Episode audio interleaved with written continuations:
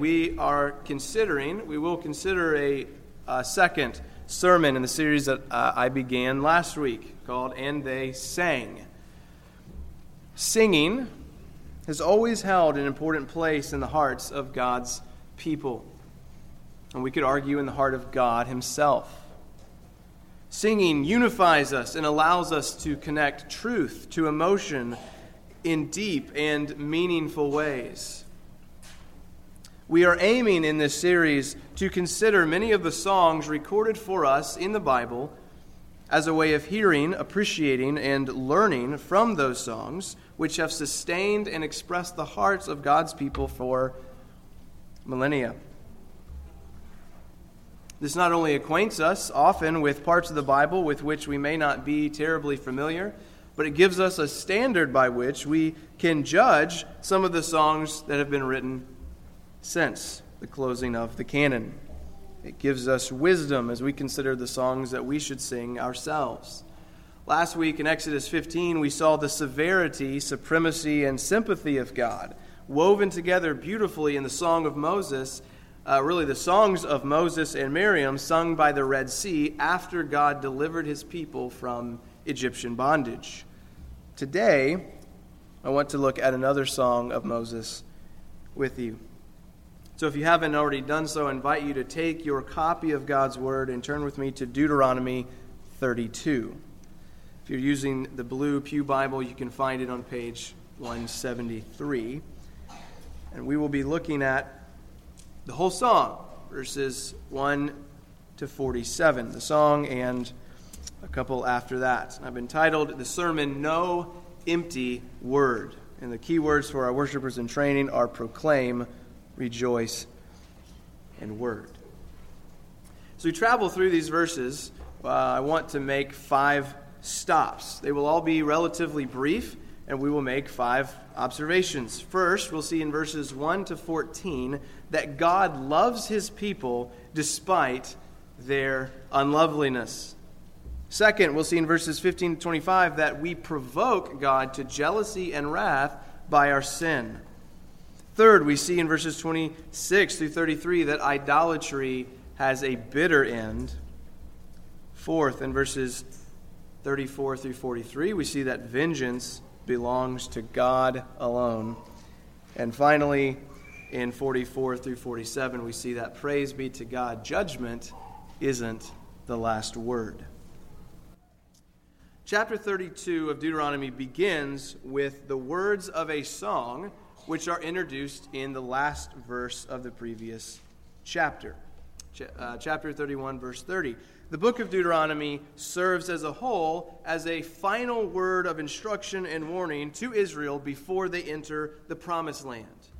God rescued Israel out of Egypt and brought them to the land he had promised to Abraham, Isaac, and Jacob. Yet, uh, when we get to Numbers 13 and 14, we see that they refuse to go in and take the land. They stand before the land, but they're fearful and they lack faith. They won't enter. And so God punished Israel for their lack of faith. They were to wander in the wilderness until all the adults of that generation died. Then their children were to take the promised land. At the end of the book of Numbers, this is where we find Israel. This is where we find Israel at the beginning of Deuteronomy, a new generation standing at the edge of Canaan, ready to enter. And then Moses delivers this series of sermons in Deuteronomy aimed at reminding the new generation of where they had been, where they're going. And he finishes these exhortations in chapter 30. Joshua is appointed Moses' successor and commissioned to lead Israel in chapter 31. And before Moses dies, he concludes his life and ministry with a song in chapter 32. And he pronounces a blessing on Israel in chapter 33. And then the book ends in chapter 34 with an account of his death. And it sets up the next chapter of the story of God's work in the world through his people, Israel. And one last thing to note before we look at the song the the song actually comes right on the heels of a fairly depressing announcement. At the very end of chapter 31, Moses says in verse 27 I know how rebellious and stubborn you are. Behold, even today, while I am yet alive with you, you have been rebellious against the Lord. How much more after my death? He then calls heaven and earth to witness against them, and he says in verse 29 I know that after my death you will surely act corruptly and turn aside from the way that I have commanded you. And in the, days to come, evil will befall you, because you will do what is evil in the sight of the Lord, provoking him to anger through the work of your hands. So, when we understand this as the backdrop to the song, the opening words that we will read in a minute are quite jarring. Because we've said that the opening words, verses 1 to 14, really convey the idea, this major idea, that God loves his people. But as we'll see, they sound pretty awful. But this is what God's this is what makes God's love so astounding. Let's consider verses 1 to 14. Give ear, O heavens, and I will speak, and let the earth hear the words of my mouth. My teaching, may my teaching drop as the rain, my speech distill as the dew, like gentle rain upon the grass, like, flower, like showers upon the herb. For I will proclaim the name of the Lord, ascribe greatness to our God. The rock, his work is perfect, for all his ways are justice, a God of faithfulness and without iniquity. Just and upright is he. They have dealt corruptly with him. They are no longer his children because they are blemished. They are a crooked and twisted generation. Do you thus repay the Lord, you foolish and senseless people? Is not he your father who created you, who made you and established you? Remember the days of old. Consider the years of many generations. Ask your father, and he will show you, your elders, and they will tell you. When the Most High gave to the nations their inheritance, when he divided mankind, he fixed the borders of the peoples according to the number of the sons of God. But the Lord's portion is his people, Jacob, his allotted heritage. He found him in a desert land, and in the howling waste of the wilderness, he encircled him. He cared for him. He kept him as the apple of his eye. Like an eagle that stirs up its nest, that flutters over its young, spreading out its wings, catching them, bearing them on its pinions. The Lord alone guided him. No foreign God was with him. He made him ride on the high places of the land, and he ate the produce of the field. And he suckled with him honey out of the rock, and oil out of the flinty rock, curds from the herd, and milk from the flock, with fat of lambs, rams of Bashan, and goats, with the very finest of the wheat and you drank foaming wine made from the blood of the grape. So Moses introduces this song in verses 1 to 4 as a word of blessing and refreshment for the people, despite the very troubling words he had just had to say to them. He desires his words to be like a refreshing rain on a dry and weary land. And he says, God is a rock. His work is perfect. His ways are justice. God is faithful and without sin. He is just and upright. But his people deeply struggle to be so. We see in five, verses 5 and 6 that they, they dealt corruptly with God. They go so far in their corruption that they reject their own sonship. Moses then asked this rebellious people some very pointed questions. He says, Do you thus repay the Lord, you foolish and senseless people? In other words, is this really how you respond to God's kindness? Is it good to rebel against the one who made you and established you? Is this really how you will treat the rock who bore you? What piercing questions from the mouth of Moses.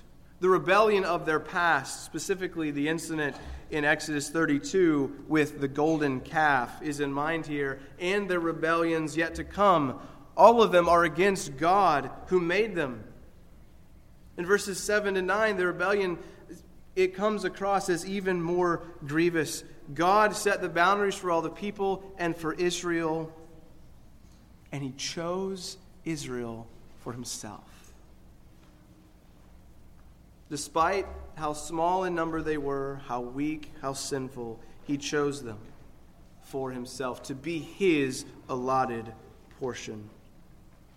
The description of God's love for Jacob continues in the following five verses with various metaphors. He encircled him, he cared for him, he made him the apple of his eye. In verse 10, he bore him on his wings in verse 11. He alone guided him in verse 12. He made him to ride on the high places of the land and fed him quite well. 13 and 14. What kindness, what love. Despite Israel's rebellion against him, God loved and cared for his people.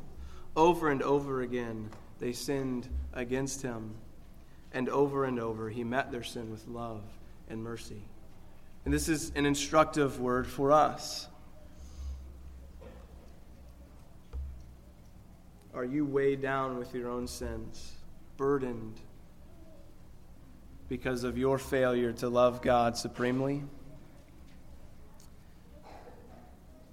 How good it is to remember that it is not my love for God, but His love for me that stands as the central theme and most important fact about my life and my salvation. So we see that God loves his people. However, we need not abuse such love. We see in verses 15 to 25 a second thing. Despite our loveliness, God loves us. But it is true that when we sin intentionally and our we, we live in high handed rebellion against God, it provokes him to jealousy and to anger. I'm going to read verses 15 to 25 here. But Jeshurun, it's a poetic name for Israel, Jeshurun grew fat and kicked. You grew fat, stout, and sleek. Then he forsook God who made him and scoffed at the rock of his salvation. They stirred him to jealousy with strange gods. With abominations, they provoked him to anger. They sacrificed to demons that were no gods, to gods they had never known, to new gods that had come recently, whom your fathers had never dreaded. You were unmindful of the rock that bore you, and you forgot the God who gave you birth.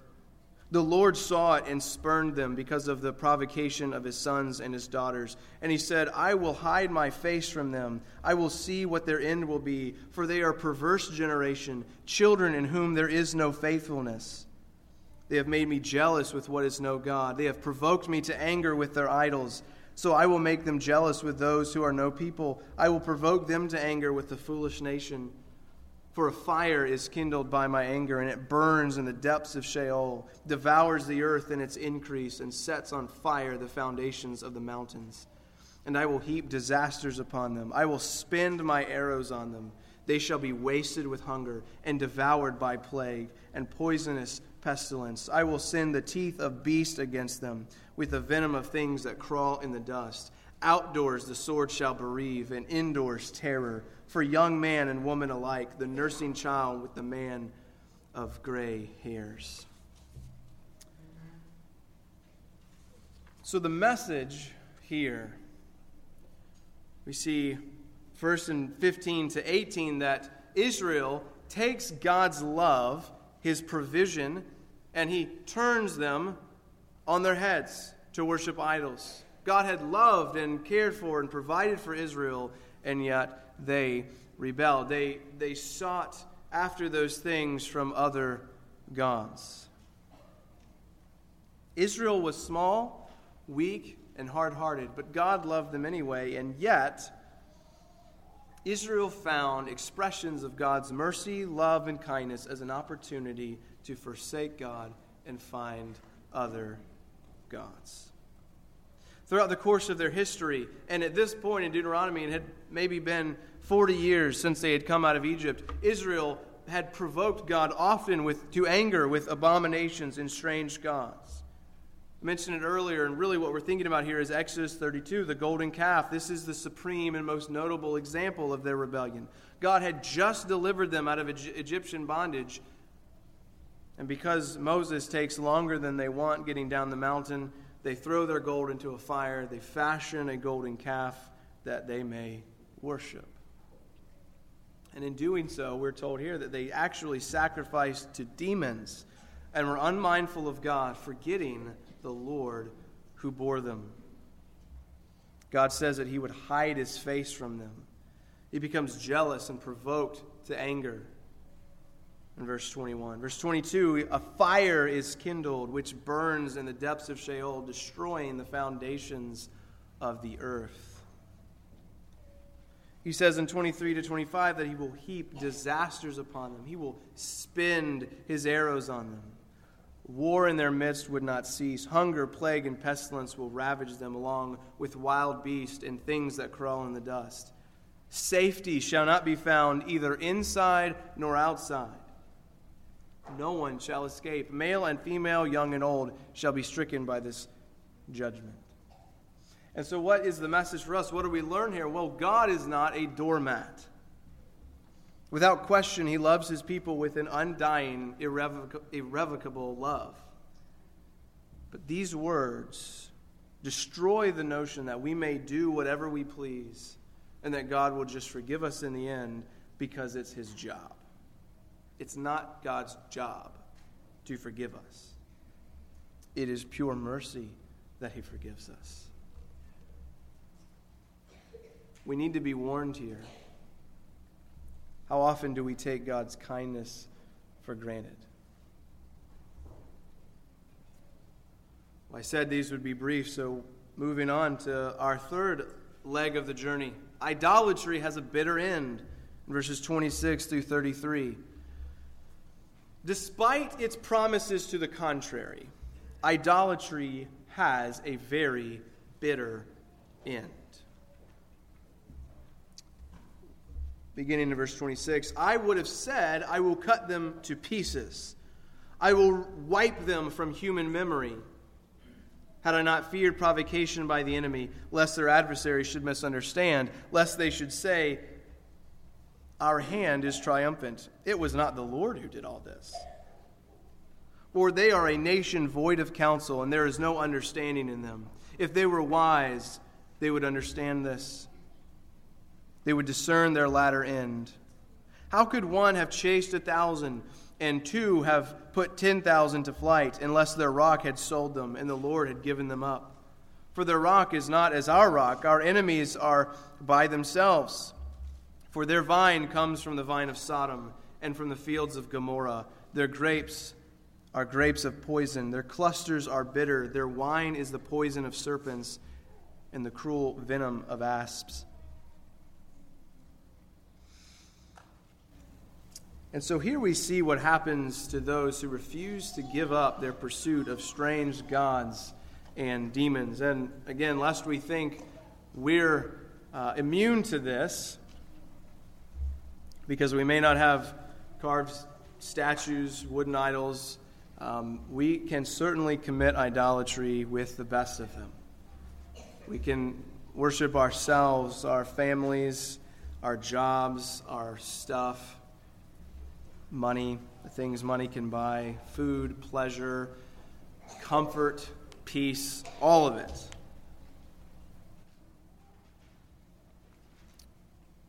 See what happens to those who make good things into God things. I must admit, though, these verses, 26 through 33, uh, I think, are, are can be kind of difficult to understand at first. They, admittedly, they, they were for me. Commentators are divided. And as you try to consider what is exactly being said here, you, you may not find um, many explanations to be very satisfying.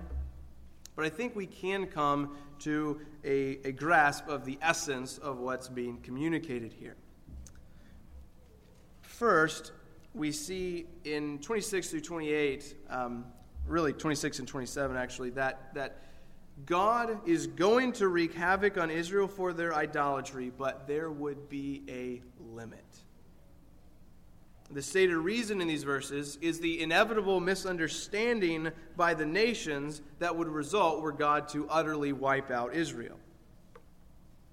God is using highly anthropomorphic language. In other words, he's speaking in human terms. God fears nothing, after all. But he's talking in this way. He says, Had I not feared provocation, right? It's a way of communicating that his people's transgressions were so vile, so worthy of judgment, that he had refrained from destroying them because the nations would likely, they would, in fact, misinterpret the act. And so, in human terms, he feared provocation by the enemy. God is saying that since those opposed to God and his people would have taken credit themselves for the destruction of Israel, God does not completely decimate them. But they certainly deserved it. Their idolatry, we see, leads them in verse 29 to, to be a nation devoid of counsel, with no understanding in them, who, just like the surrounding nations, were prone to misunderstandings. In verse 30, we see an example of this foolishness, their inability to understand. It's a reference to what happens in Numbers 14, 39 through 45. And there we read of Israel's defeat by the Amalekites and the Canaanites at Hormah. This was a particularly embarrassing defeat, given that Israel outnumbered them thousand to one. They should have understood this defeat to be a judgment of God, but as you read that story, we see that they didn't. And so the Lord refers back to this event as a way of demonstrating the folly of his people as they continue to rebel against him. But then in verse 31, the, the voice of the speaker seems to shift. The Lord, has, his voice has been prominent since verse 20. The Lord has been speaking. But Moses interjects here in verse 31 and comments on the bitter end of the adversaries of God. He says that all who array themselves against God and his people, who give themselves up to idolatry, shall meet an end like Sodom. They shall see destruction like Gomorrah and yet it will be far worse. Sodom and Gomorrah, the cities in Genesis that God destroyed with fire from heaven for their great wickedness. But Jesus says something quite interesting about Sodom and Gomorrah. In Matthew 11, he says, Woe to you, Chorazin! Woe to you, Bethsaida! For if these the mighty works done in you had been done in Tyre and Sidon, they would have repented long ago in sackcloth and ashes. But I tell you, it will be more bearable in the day of judgment for Tyre and Sidon than for you. And you, Capernaum, will you be exalted to heaven? You will be brought down to Hades. For if the mighty works done in you had been done in Sodom, it would have remained until this day. But I tell you, it will be more tolerable on the day of judgment for the land of Sodom than for you. The descendants spiritually speaking, of Sodom and Gomorrah shall receive a much harsher judgment than they did themselves. Why? Well, it's because they have received a greater light. Jesus' argument is apparently that if Sodom had had the revelation that the, the people in Jesus' day did, even more so, had the revelation that people in our day do, they would have turned from their sins and been saved. But for those who continue in rebellion today, despite the coming of the Son of God into the world, their judgment will be far harsher than those who do not have such revelation. So, in the end, idolatry has a bitter sting. It promises much, and it always under delivers. This is an instructive word for us. Every time you face temptation, you can guarantee that it will overpromise and under deliver. In the end, idols, we see in verse 33, provide us with nothing better than bitter grapes and venomous snakes.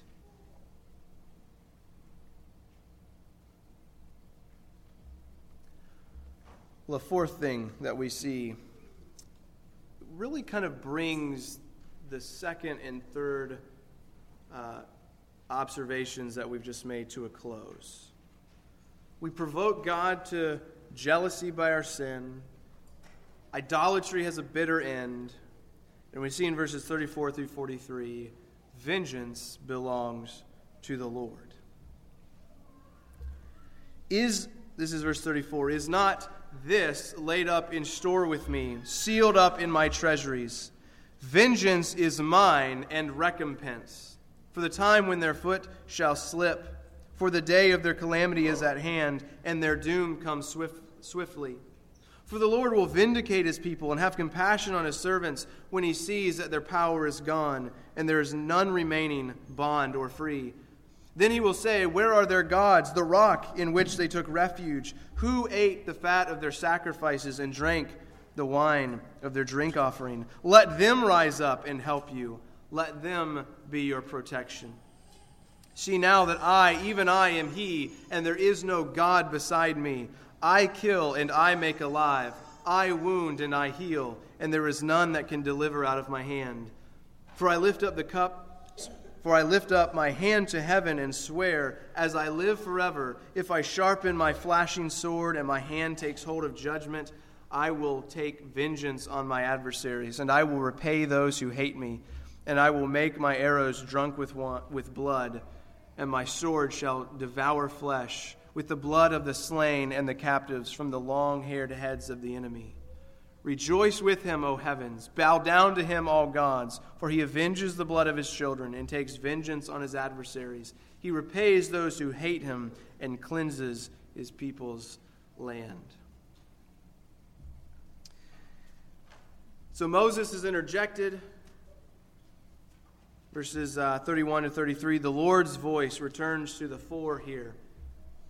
And he asks a bit of a rhetorical question, and he answers it in verses 34 and 35. He says, Is not this laid up in store with me, sealed up in my treasuries? These disasters to come upon idolaters. Because while the, the disasters poured out on Israel in 19 to 25 would appear to have come from nature or surrounding armies, God goes to great lengths in these verses to say emphatically that they are, in fact, from Him. Vengeance and recompense are His. Those who set themselves against God are on borrowed time. And there's a day coming when time will run out. Their foot will slip, calamity will fall upon them, and their doom shall come swiftly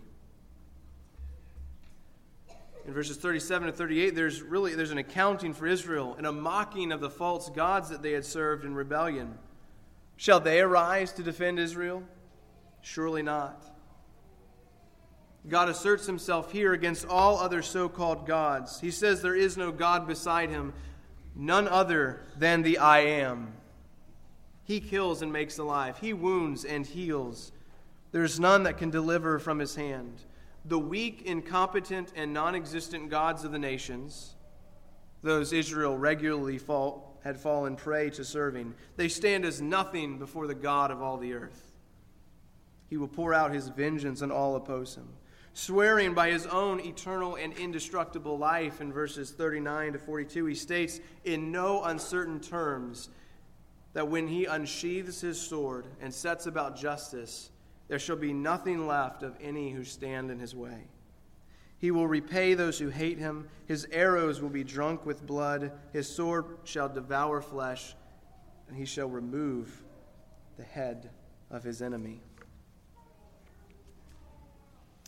And then Moses' voice returns a final time in verse 43, and he calls upon the heavens to rejoice and commands everything that would call itself a God to humbly bow before the might and majesty of Yahweh.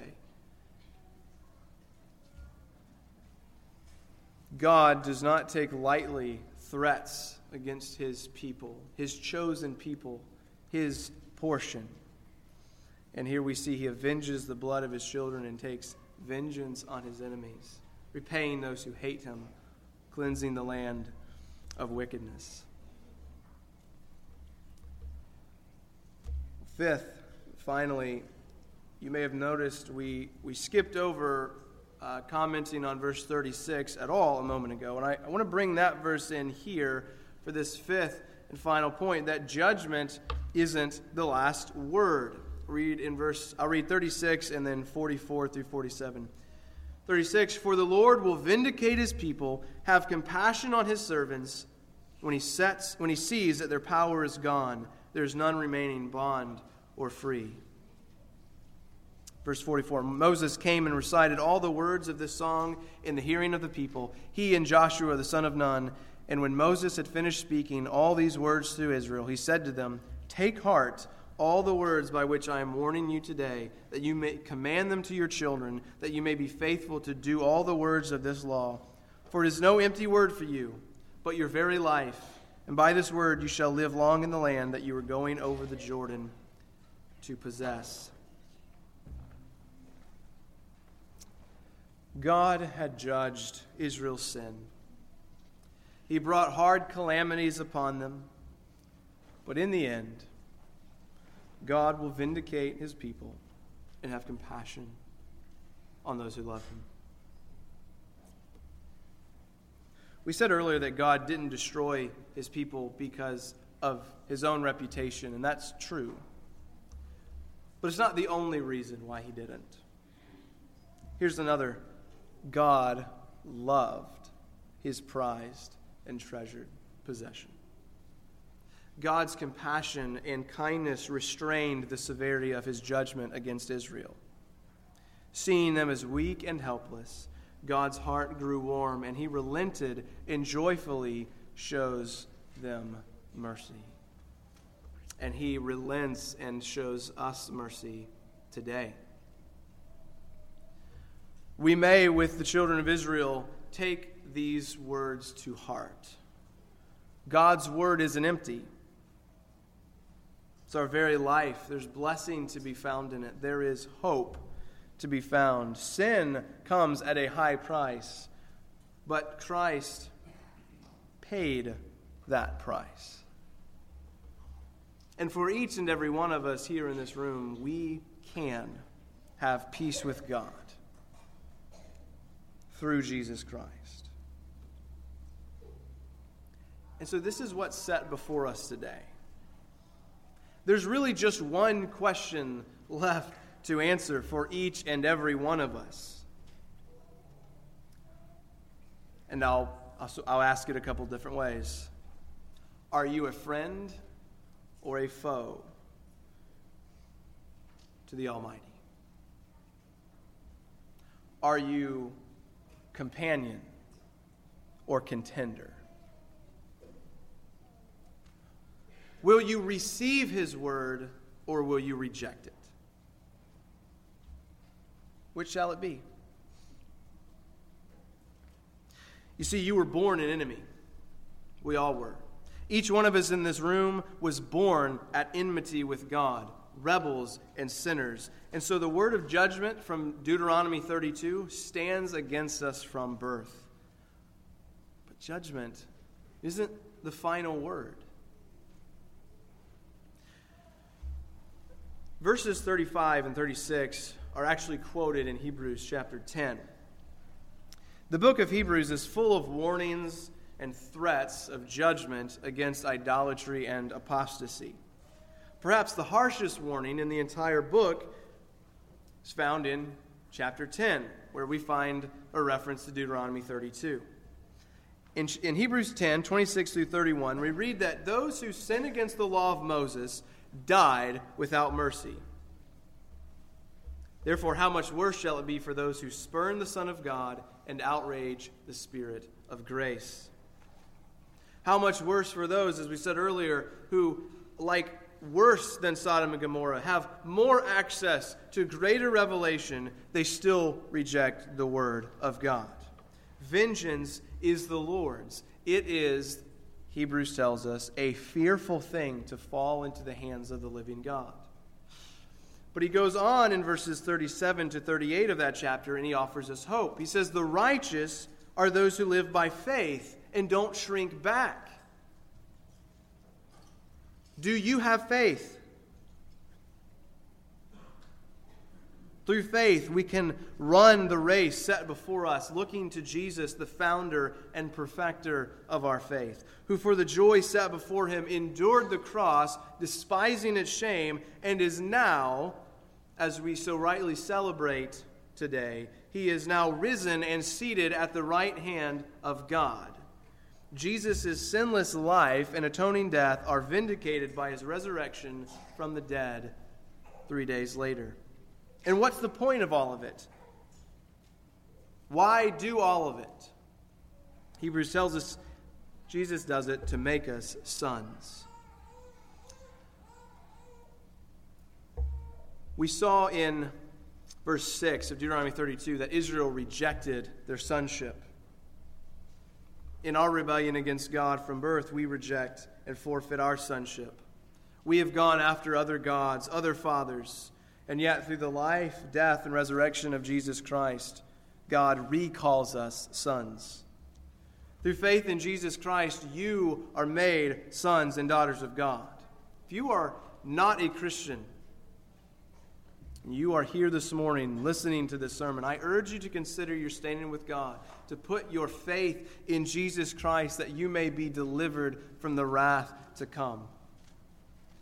And if you are here trusting in Jesus this morning, sing with all your heart to the God who loved you and gave his Son for you. He's brought you from death to life, made you his friend and child forever.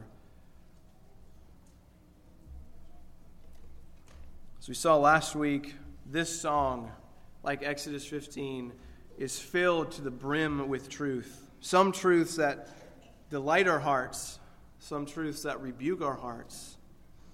And pray that we would learn to sing songs, full songs, robust songs, like the songs of Scripture to the glory of God.